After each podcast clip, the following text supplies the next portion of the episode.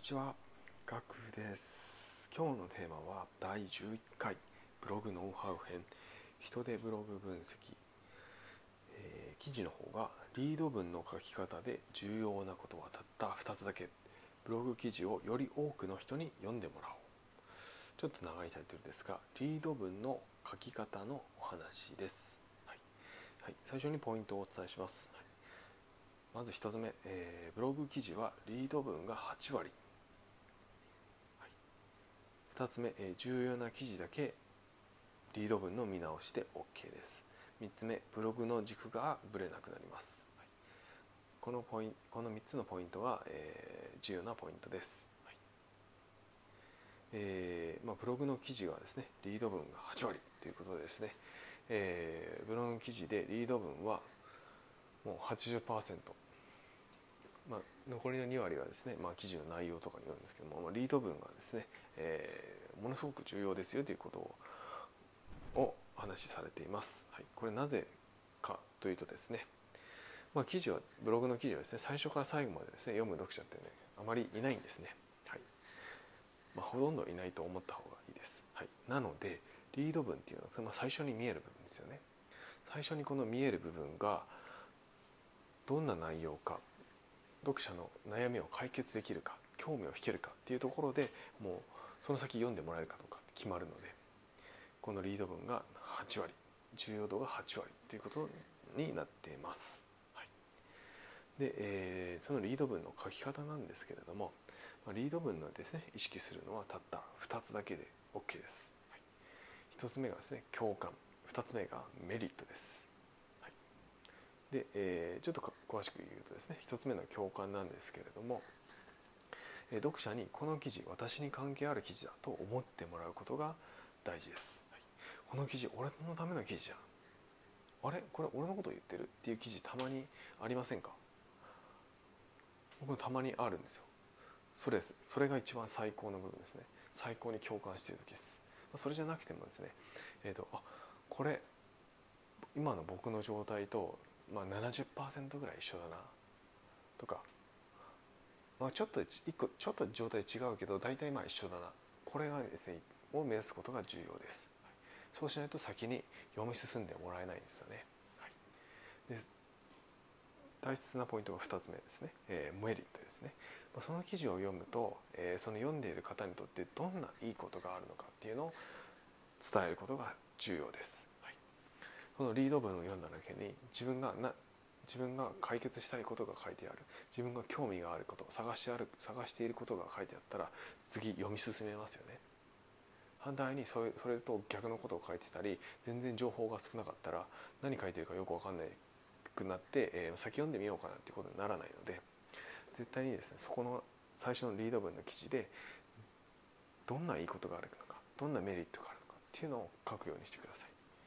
これが、えー重要なポイントの2つ目ですね、はい、でこの2つのですねポイントでですねしっかり押さえることで、えー実はですねブログの記事がほぼできます。しかもいい記事ができます、はい、それはなぜかというとですねこの共感とメリットをですね、えーしっかり書くことによってどんなターゲットの人の人にどんな内容を届けるかっていうのが決まるんですね、はい、そこでそれが決まるとブログの記事のもう構成が決まっていくのでブログの記事もブレなくなっていくんですね、はい、逆にここが決まってない決まってない状態で書き始めるとあこの情報も必要かなこの情報も必要かなとかあこれはいらないなとか書いてる時にですね、えーいろいろ情報が出てきたり、えー削除しなきゃいけなかったりこうブログの内容がですねずれてしまうんですね。ブレてしまうんですね。なので必ずですねこの共感とメリット。これをですねリード文に入れることつまりブログの全体の軸をぶれないようにすることになるので、えー必ずですねリード文をですねしっかり考えて作っておきましょう。ということが重要です。でおまけとしてですねブログの記事のリード文にあるとより良いものが3つあります。1つ目が、えー、と権威づけ。例えば、えー月間10万 PV のブログを作った私が伝えるとかですね、えー月、えー5万円を稼いだ自分だから言えるとか、えーまあ、具体的な数字もあるといいですね、はい、このようなですね。権威づけ実績があると分かりやすいです。そして2つ目ですね。読者の不安。大丈夫かなっていうのを解消してあげることが重要です。3つ目、えー、図や画像や表でパッと見の分かりやすさを上げることが重要です。やはりですね、えー、まあ、リード文がいいものができたとしても例えば字がたくさんあってしかも詰まっているあまり開業しないで詰まっていたらですね、えー、その先読み進めたいと思いませんよね、はい、そういったですね、えパッと見のですね分かりやすさっていうのを上げることが重要です。はい、えー、おまけの3つ、でした。はい、えー、そんな感じですね、まあ、リード文の書き方についての内容については、えー、以上になります。はい、えー、最後にですね、えー、ちょっと雑談を挟みますと、えーまあ、今日はですね12月27日ということで、えーまあ、2021年も残り5日間ですね789101日間になりましたはい、えーまあ、5日間になったんですけども、えー、僕はですね、えーまあ、年始からの目標とかですね、えー、っていうのを立てないようにしているので皆さんもぜひね、えー、立てないようにしてください。えー、なぜかというとですね、えー、目標あ目標についてはですね、えー、思い立った時からスタートしてください。っていうのがですね、えー、僕のおすすめです。やはりですね年始から始めようとか、えー、4月1日から新学期、えー、新規から、えー、スタート新年度からスタートしようっていうとですねやっぱり自分きっかけじゃないんですよね、えー、時間が来たらやりましょうっていうのって結構ですね、えー、続かないことが多いです、なので、えー、自分ですね